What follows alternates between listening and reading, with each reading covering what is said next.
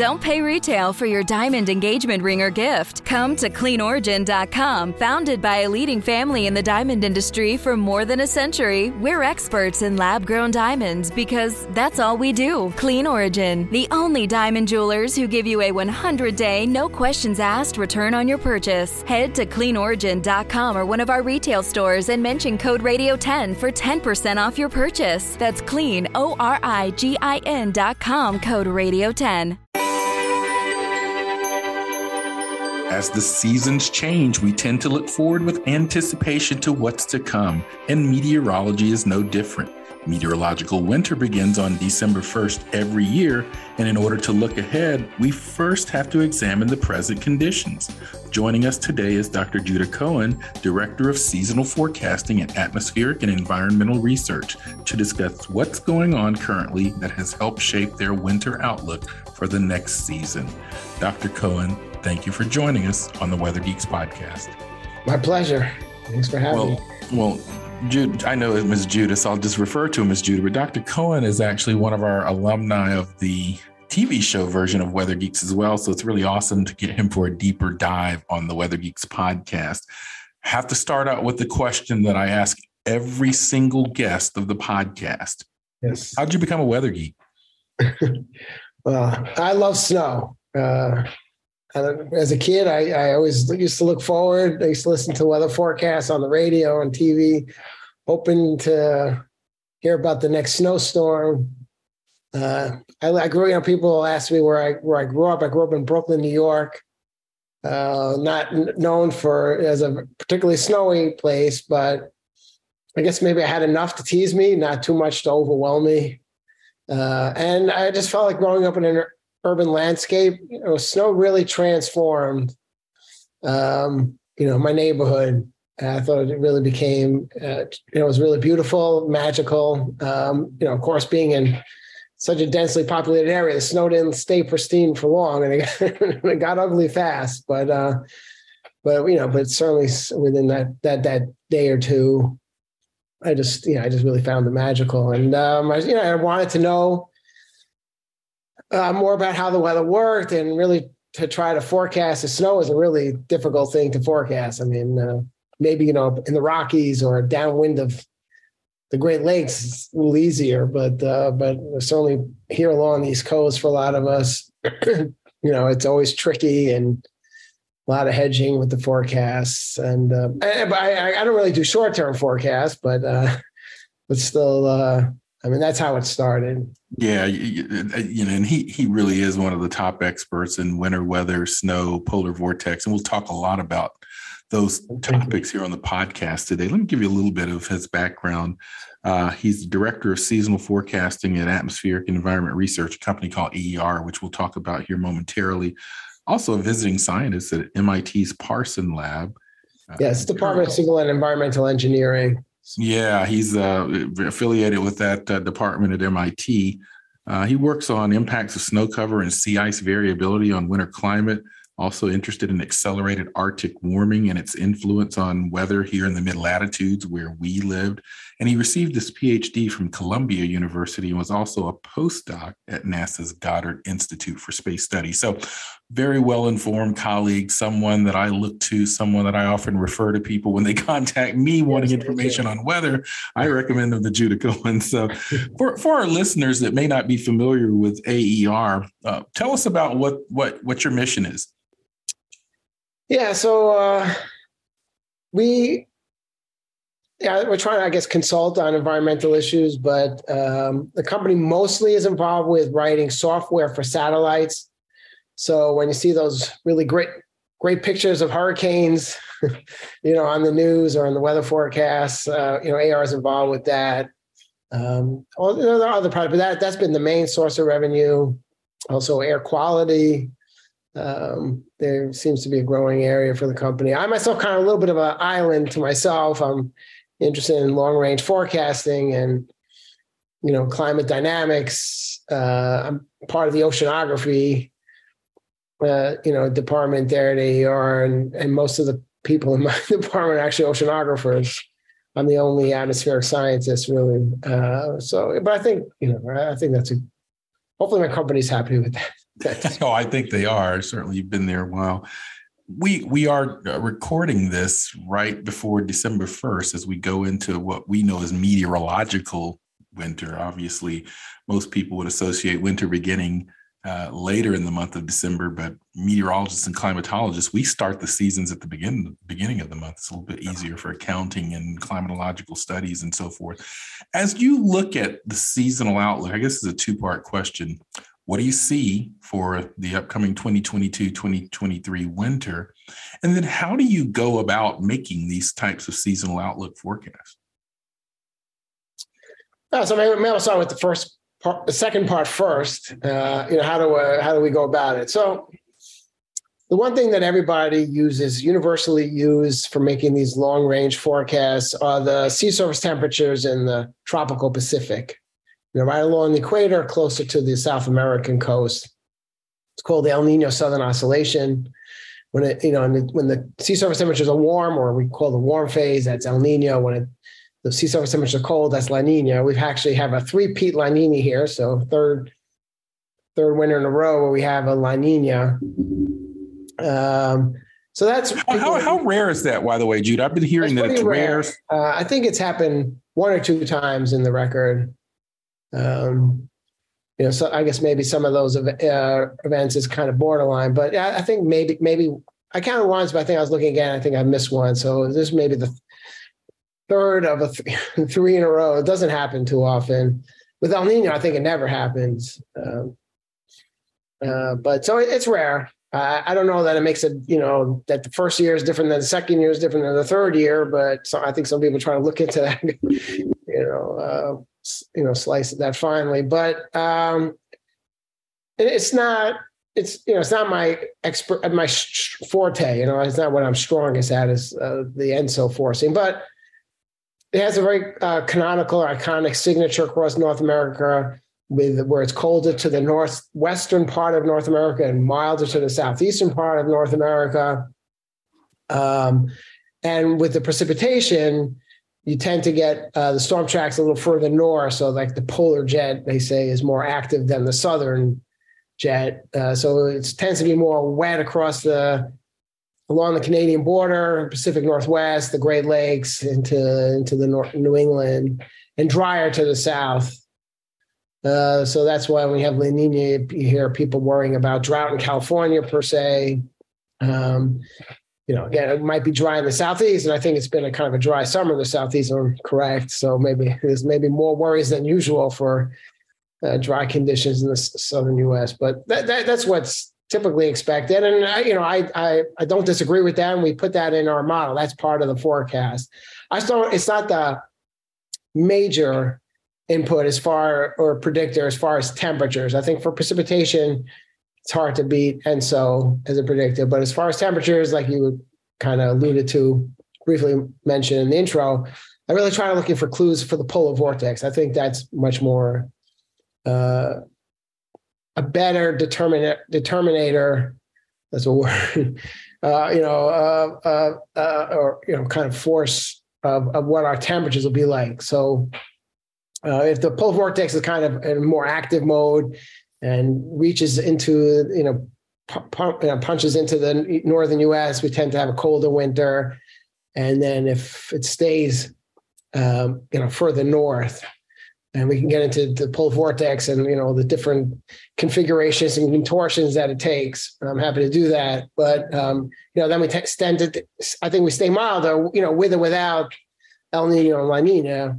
I do think though La Nina El Nino will shift if it's cold or, or mild, but especially if it's cold, we'll kind of focus the cold in different you know regions of the U.S. where like we have La Nina. Uh, it, I do think it favors the cold being further west. Uh, and if I was El Nino, I, you know, I, I think that would favor the cold, making it further east, especially into the southeastern U.S. Getting the smile and confidence you've been dreaming about, all from the comfort of your home, isn't a total mystery with Byte clear aligners. Just don't be surprised if all your friends start asking, What's your secret? Begin by ordering your at home impression kit today for only $14.95. Byte Clear aligners are doctor directed and delivered to your door. Treatment costs thousands less than braces, plus, they offer flexible financing accept eligible insurance, and you can pay with your HSA FSA. Get 80% off your impression kit when you use code WONDERY at Byte.com. That's B-Y-T-E dot com. Start your confidence journey today with Byte. Man, that sunset is gorgeous. Grill, patio, sunset. Hard to get better than that. Unless you're browsing Carvana's inventory while you soak it all in. Oh, burger time. So sit back, get comfortable. Carvana's got thousands of cars under $20,000 just waiting for you. I could stay here forever. Carvana, where car buying meets comfort, meets convenience. Download the app or visit Carvana.com today. And we are back on the Weather Geeks podcast. I'm Dr. Marshall Shepard from the University of Georgia. I'm speaking with Dr. Judah Cohen from AER. He is really one of the best winter weather experts in the country, uh, in the world, as someone, again, that, you know, I'm, I'm, an expert in this field, but not winter weather and cold. I, I, I, tend to see what Judah Cohen's saying when when these types of questions about polar vortex and winter come come up. And you, you just heard him talk about the polar vortex. Now, you as well as I do know, Judah, that in the last, say, decade or so, the polar vortex got quite a bit of media attention. It became a thing to the broader public. You, and I have known about it for some time because it's always been there. Uh, right. Uh, but it certainly became a media buzzword in the same way that things like derecho and bombogenesis, things that have been around meteorology for some time, uh, but seem to become more prominent in the public uh, lexicon. So let's take this opportunity to give the listeners a little 101 on what the polar vortex is and why you say it is uh, really a driver of our, our, potential for colder weather.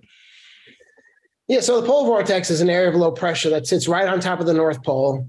It's so if you think of the atmosphere as being in two layers, uh, the bottom layer being the troposphere, that's where we live and, and where the weather occurs, and above that is the stratosphere. The polar vortex resides in the stratosphere you know, as centered on the North Pole. And again, it's a low pressure system. So, like all low pressure in the Northern Hemisphere, the circulation is counterclockwise.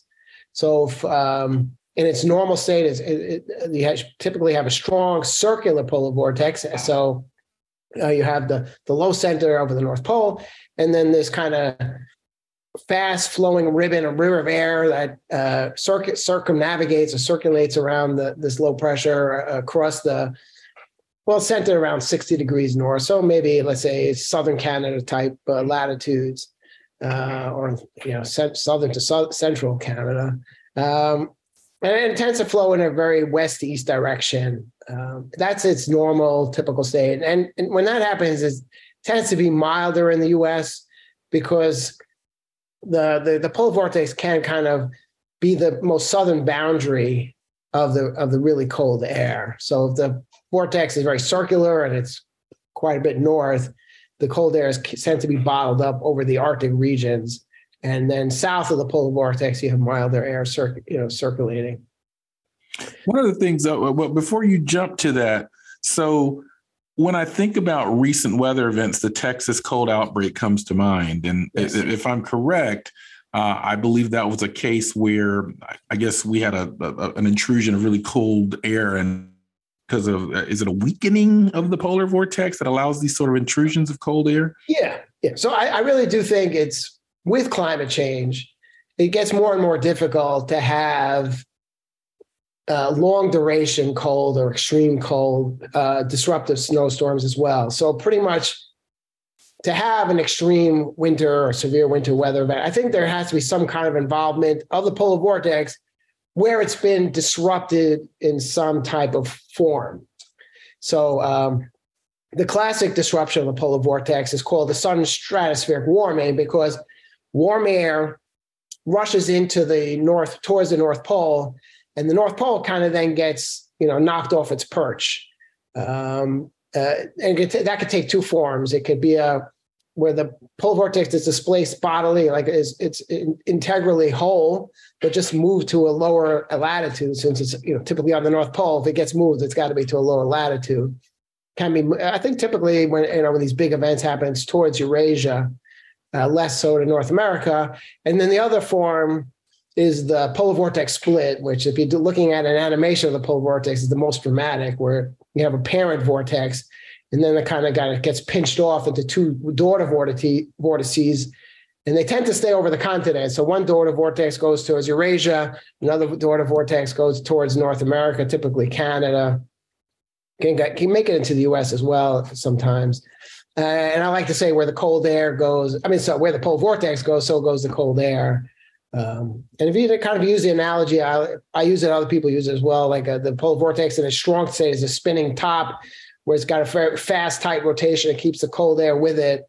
If it gets knocked around, and we can talk about what causes it to get knocked around, um, it will start to wobble, meander, and will go to different parts of the hemisphere, northern hemisphere, and where it goes, it tends to take the cold air with it. Um, so that's a classic. Uh, one thing that I've I've been spending more time on uh, is a different configuration of the pole vortex. It's a more minor disruption where it stretches or elongates like pulling on a rubber band. So it doesn't.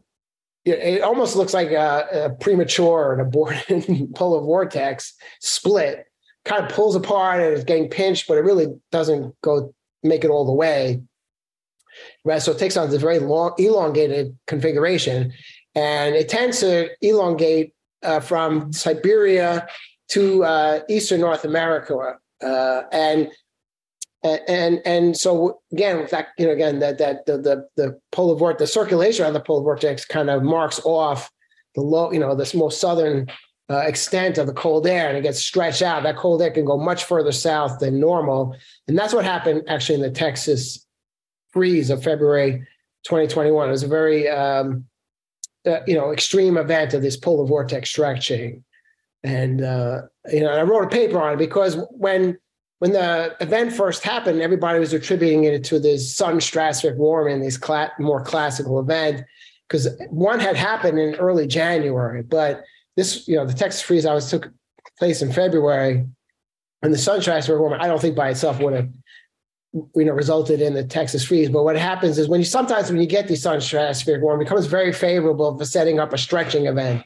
And a stretching event happened in early February, and that delivered the you know that extreme cold into into Texas. And also you brought about the media. So the first year the media used uh, the term polar vortex, and a lot of science, climate scientists were very kind of uh, against it. You know, I had a uh, were you know re- resistant to that idea, and, and it was kind of used at based on our understanding of the polar vortex was really used wrongly because we talk about a polar vortex and polar vortex bringing cold air. It's really at that time was uh, 2013, 2014 is associated with these sudden stratospheric warmings, and none had occurred that winter. But we had repeated stretching events of the polar vortex. So, um, you know, so it, it has helped us I think the community really recognize, certainly myself, I'll speak for myself, but I think hopefully more community wide to recognize this kind of ignored or underappreciated, um, you know, kind of phase or configuration of the polar vortex disruption where it elongates and stretches. And so far, we've had a couple of them, you know, this this this fall. Um, so we had one in October, and, and it brought some record early freezes and some snow, even even down to the southeast, I think. Uh, and then we had another one in November, which uh, maybe the most it brought some record cold too, but it also you know resulted in that Buffalo you know snow blitz there, you know whatever is eighty inches there. Uh, yeah, un- unbelievable snow totals with that uh, yeah. combination of this uh, scenario that you describe in the lake effect snow, the uh, associated fetches across the lake. But you said something that may be counterintuitive to some of our listeners. You said, I believe, and I've read some of the papers too, that climate warming could lead to perhaps more of these or perhaps a relationship to some of these disruptions. So, you know, I, I, this comes to mind because I saw a tweet by a very prominent personality on Twitter uh, a couple of weeks ago that said it's amazing how the scientists stopped talking about climate change during winter. And I think for many people, uh, you know, people don't sort of understand the notion that we'll always have winter, whether climate warming happens or not. But you actually made a statement that climate warming may be linked to the polar vortex activity in some way. Can you talk a little, little more about that? Yeah. So I, I, think what's not disputable is that we have been seeing over the record, the satellite record, so about since 1979, 1980, we have seen uh, more of these polar vortex disruptions and the pole vortex is, is less frequently in its very strong, stable state. So I think that no one will argue with me. What they'll argue is, is this something being caused by anything, or is it just some kind of random? You know, everything and a lot of things in climate go through, uh, you know, oscillations or variations, and this is just some normal variations. You know, it's noise or you know, it's part of the chaos of the system. And I've been arguing, no, it's not some random occurrence, but it actually is is being forced, at least partially, by changes in the Arctic. So, uh, you know, again, I, it's climate change, but it's really uh, it's in particular Arctic change. Uh, Is this the Arctic amplification that we're talking about? Yeah. Here? So yeah, definitely, absolutely. So I, we use our Arctic amplification is that the Arctic is, is, is, the warming in the Arctic is, is, accelerating relative to the rest of the globe. Whether it's two, three, and a paper came out four times the rest of the globe, but it's clearly warming faster. And I like to use that kind of. I, I like to associate with that accelerated Arctic warming with both. There's been a decrease in Arctic sea ice uh, that I think everybody is aware of and is certainly more well known. But it's also been associated, I like to say, it's been associated with an increase in snowfall, uh, especially in the fall months. Uh, so we've been seeing uh, the snow cover has been more extensive across both Eurasia and North America in the fall. And I do think that this increase, the increase in snow snow cover or snowfall in the fall months and the decrease in the sea ice. So what's key about the sea ice is that it's not homogeneous, the melting of sea ice, but rather it's focused in, in particular regions, especially in the North Atlantic sector. Now, the, the, the, the Arctic Sea that it, it, it's melting the fastest in the winter months is, is the Barents Kara Sea. I don't know if everybody's familiar with that, but it's near Scandinavia. So you kind of just picture the area near Scandinavia over towards northwestern Russia, that, that area is seeing the most accelerated Arctic uh, sea ice melt in the cold season, let's say. And uh, I think that combination of less ice uh, in this Barents Kara Seas or near Scandinavia and more snowfall, especially across Siberia, uh, is is optimal for disrupting the polar vortex. Yeah. so that's my I attribute the, this increase in these polar vortex disruptions to these changes that are occurring in the Arctic. No, I, I wanted to kind of go to break, but I, I want to follow up on that before I before I get, yeah. forget can't can't we? I know you said people will argue with you about some of that. Yeah. Can, can, can you test it? I mean, are, are models able to sort of yeah, so? Okay. So uh, again, this is where I kind of again continues the disagreement between, or debate between me and a lot of people in the community. I don't think the model. I, I think the models really struggle with uh, polar vortex, you know, polar vortex disrupt, uh, variability and the influence or kind of the response of the troposphere and our weather to polar vortex disruption. So I think the models really struggle. So people say, well, if we run model, we run the model out, you know, 100 years, we don't really see any changes in the polar vortex you know, variability. I mean, uh, you know, there's a lot of actually, it's a bit uh, ambiguous. I mean, some model run show it's going to get stronger, the polar vortex, some show maybe a little weaker, but people, but they, generally people say there's really not much change. So what we're seeing in the observational record is really random. It's just part of the you know noise of the system. Um, uh, it's not being forced by anything. Uh, and I'm arguing, you know, uh, it is uh, that, but you know, the models don't show up because the, the models have a problem. They have a deficiency. We did, have, you know, so we had a paper talking about this, and um, and maybe that's where you saw some of the tweets associated with. You know, it's pretty high. It was a high profile paper, so you know, um, happy that feel fortunate that it was it happened, but um, we did run a model and the model did get it, but it was a simplified model and, you know, it was pretty strong forcing. But, Uh, so the, there are a lot of actually modeling experiments looking at this. Uh, but I, I, think we're not going to come to a conclusion or, you know, consensus anytime soon. This will remain an area of debate and um, further exploration. CarMax is putting peace of mind back in car shopping by putting you in the driver's seat to find a ride that's right for you. Because at CarMax, we believe you shouldn't just settle for a car, you should love your car. That's why every car we sell is CarMax certified quality so you can be sure with upfront pricing that's the same for every customer. So don't settle. Find love at first drive and start shopping now at CarMax.com. CarMax, the way car buying should be. Delve into the shadows of the mind with Sleeping Dogs, a gripping murder mystery starring Academy Award winner Russell Crowe. Now available on digital. Crowe portrays an ex homicide detective unraveling a brutal murder he can't recall. Uncovering secrets from his past, he learns a chilling truth. It's best to let sleeping dogs lie. Visit sleepingdogsmovie.com slash Wondery to watch Sleeping Dogs, now on digital. That's sleepingdogsmovie.com slash Wondery. And we are back on the Weather Geeks podcast. I'm Dr. Marshall Shepard from the University of Georgia, and I'm speaking with Dr. Judah Cohen, talking about polar vortex and Arctic amplification, sea ice variability, and so forth, and, and climate change. Um, they are related in some ways. I know it's counterintuitive for the person that wants to tweet me and say it's snowing today. What happened to climate change? Well, it's probably winter in a place that gets snow. But there are relationships. And I think that uh, Dr. Cohen has done a nice job of talking about what some of those relationships are. Now, I want to sort of circle back to uh, when seasonal uh, forecasting, particularly as it relates to winter. Um, again, we're coming into winter here. What have you seen as the biggest advances or changes in the way we think about seasonal forecast uh, as you've looked over your career? What what has changed the most?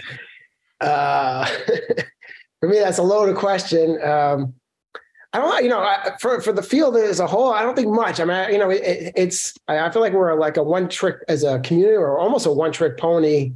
Um, it's it's ENSO all the time, you know. Uh, and if you look at the dynamical models, you know, uh, people tell me about climate variability, and and um, you know what I'm pointing to is climate variability. Uh, it, it's not. you know, it's not a signal, but it's really the noise. But if you look at, let's say the, the four, we had three La Ninas in a row. And if I showed you the winter forecast from the dynamical models the past three winters and I left the dates out, you wouldn't know which one was which. I mean, you right. couldn't even, you're probably almost ready to tell me they're all the same, they're all the same forecast for the same winter. I mean, they're not because it comes down to, I mean, the dynamical forecast, I, you know, I, I don't want to, you know, I got to try to be a politician here, diplomatic, but um, but but but I, I've, I've tried to point this out. If you look at the winter again, this is winter only. Summer is a, is different thing, but you'll see that basically the dynamical models for all their complexity and supposedly capture all this different variability. Um, all they basically are is you know this radiative forcing signal, right? Increasing greenhouse gases, so you got pretty much universal warmth, with the exception of a ENSO signal across North America. So it'll be always warm for all of Eurasia and if it's a La Nina like this past three winters, you'll get kind of cold up there near Alaska, northwestern Canada, warm across much of the U.S. And then if it's El Nino, it'll be still very, you know, it'll be universally warm across Eurasia, and you'll get warm up towards, you know, Canada, Alaska, and then you'll get a little bit of cold, you know, near the Gulf Coast. and uh, don't take my word for it. Look at past, you know, forecasts, and, and it doesn't change from that. So I'm, but I, am trying to say is we. I'm trying again. You know, people can judge me on my success or not, but I'm trying to say we can actually try to understand the behavior of the polar vortex. Um, and so, so your have, your premise. So your premise, and I sorry for the interruption. But I just want to make sure our listeners are clear on this, and I because I think this is something I've learned from listening to you today.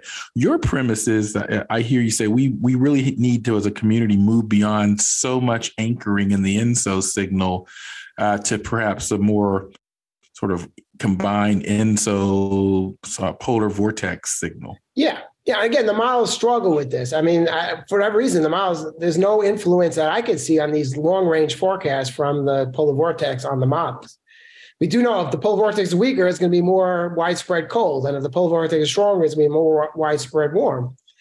But the models always show widespread warm, with the exception of some ENSO signal across uh, North America yeah, and this this winter is no exception to that. Uh, even you know, I think the summer forecasts were quite warm for for for across the whole northern hemisphere, and that's looking not like a good forecast. uh, um, and again, um, so I think, we can understand whether we are going to have a weaker or a stronger polar vortex. That would help, you know, better define the cold. You know, uh, maybe it's you know, I, and again, I've tried to point this out in, in the literature that almost always the dynamical forecasts are too warm compared to what you know eventually what the observations are um, yeah. Because they're missing this uh, and i'm trying to use the arctic predictors you know less sea ice more snow means a weaker polar vortex uh, more what are we ice. missing, Judah? What are we, if if the models are not doing a good job with this? Is it some observation that we're missing that needs to be in the model? I don't think you know it, it's a very difficult problem because one thing models I think everybody would agree mo- uh, blocking high latitude blocking. So this occurrence of like high pressure, high lumbering, high pressure systems like we're seeing right now, you know, across the across the northern hemisphere is really critical, and and it has to be, and the models have to not only co- correctly predict it at the right time. But they also have to correct the, the longevity or duration of it. and that's very, very difficult.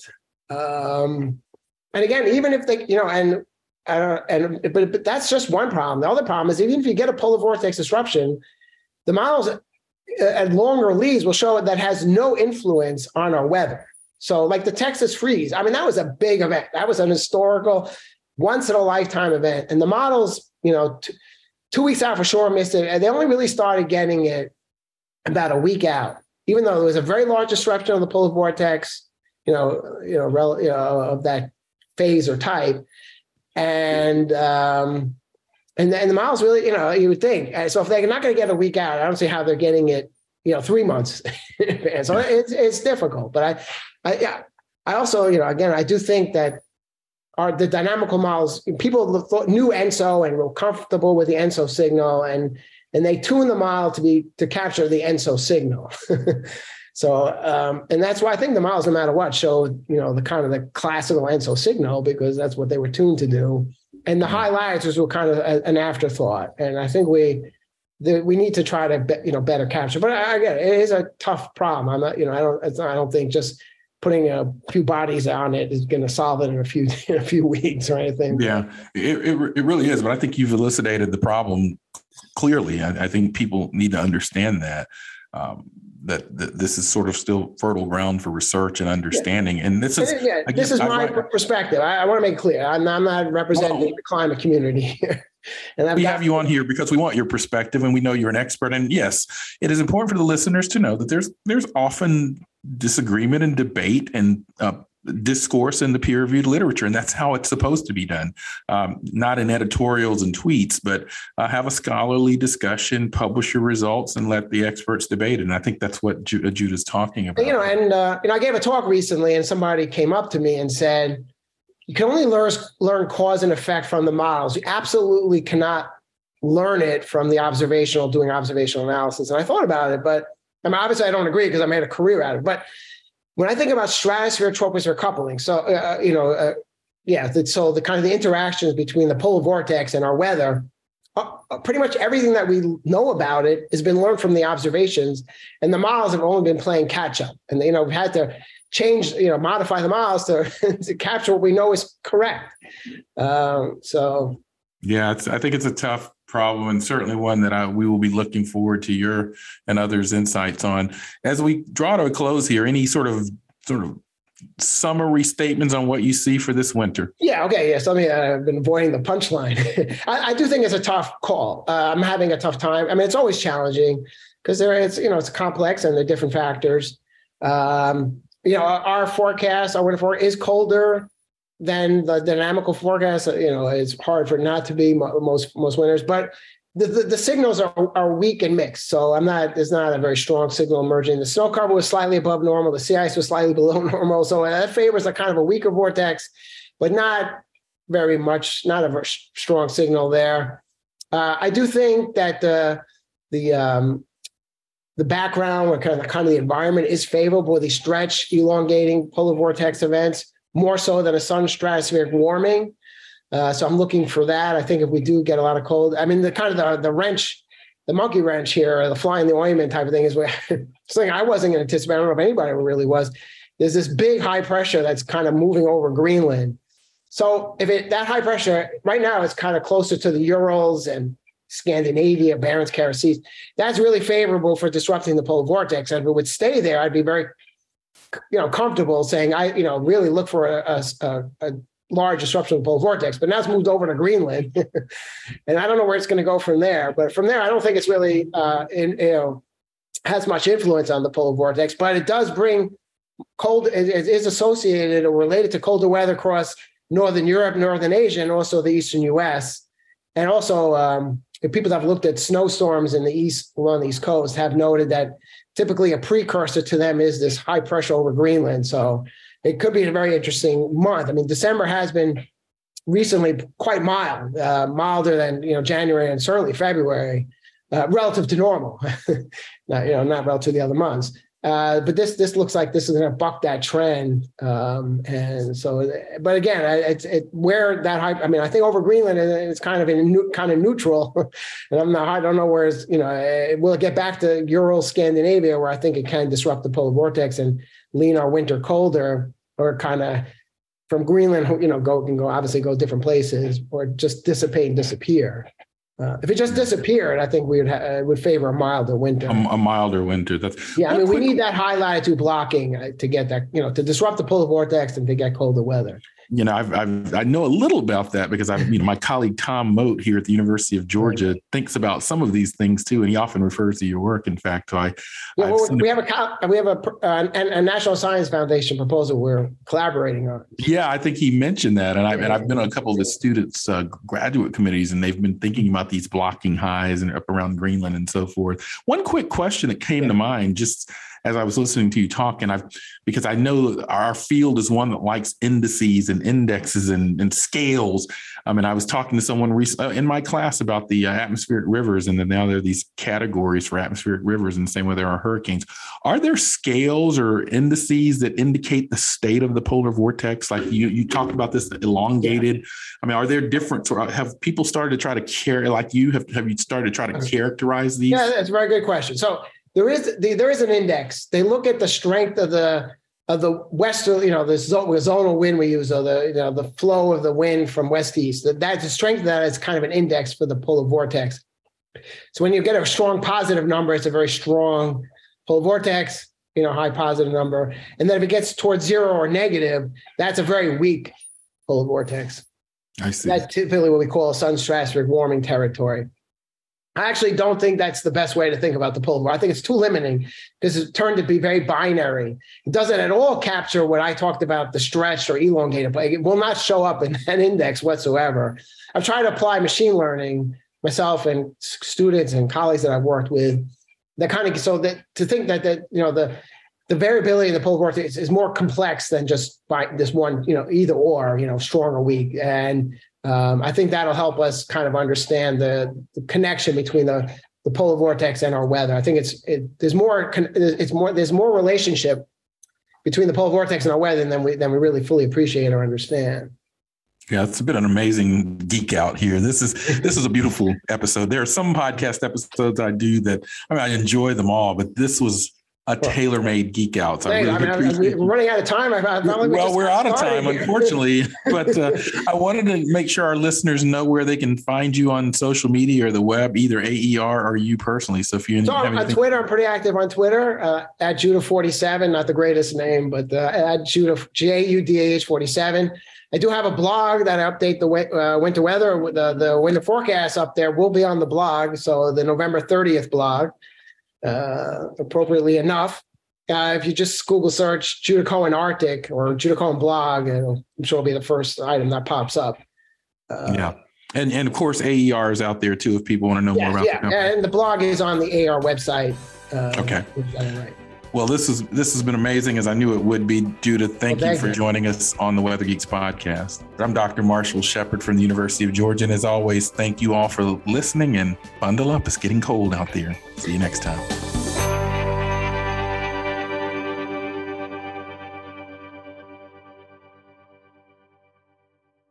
Look around. You can find cars like these on AutoTrader. New cars, used cars, electric cars, maybe even flying cars. Okay, no flying cars, but as soon as they get invented, they'll be on Auto Trader. Just you wait. Auto Trader.